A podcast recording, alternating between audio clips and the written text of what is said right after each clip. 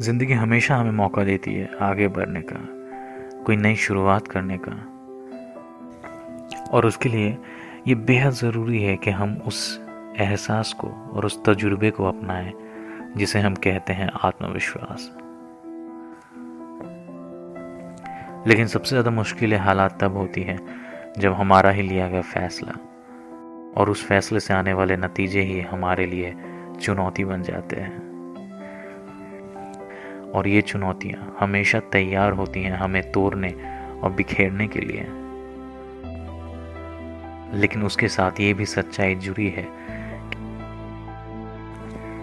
कि अगर आप उन मुश्किल हालातों को पार कर जाते हैं तो आने वाली ज़िंदगी आपके नाम होती है।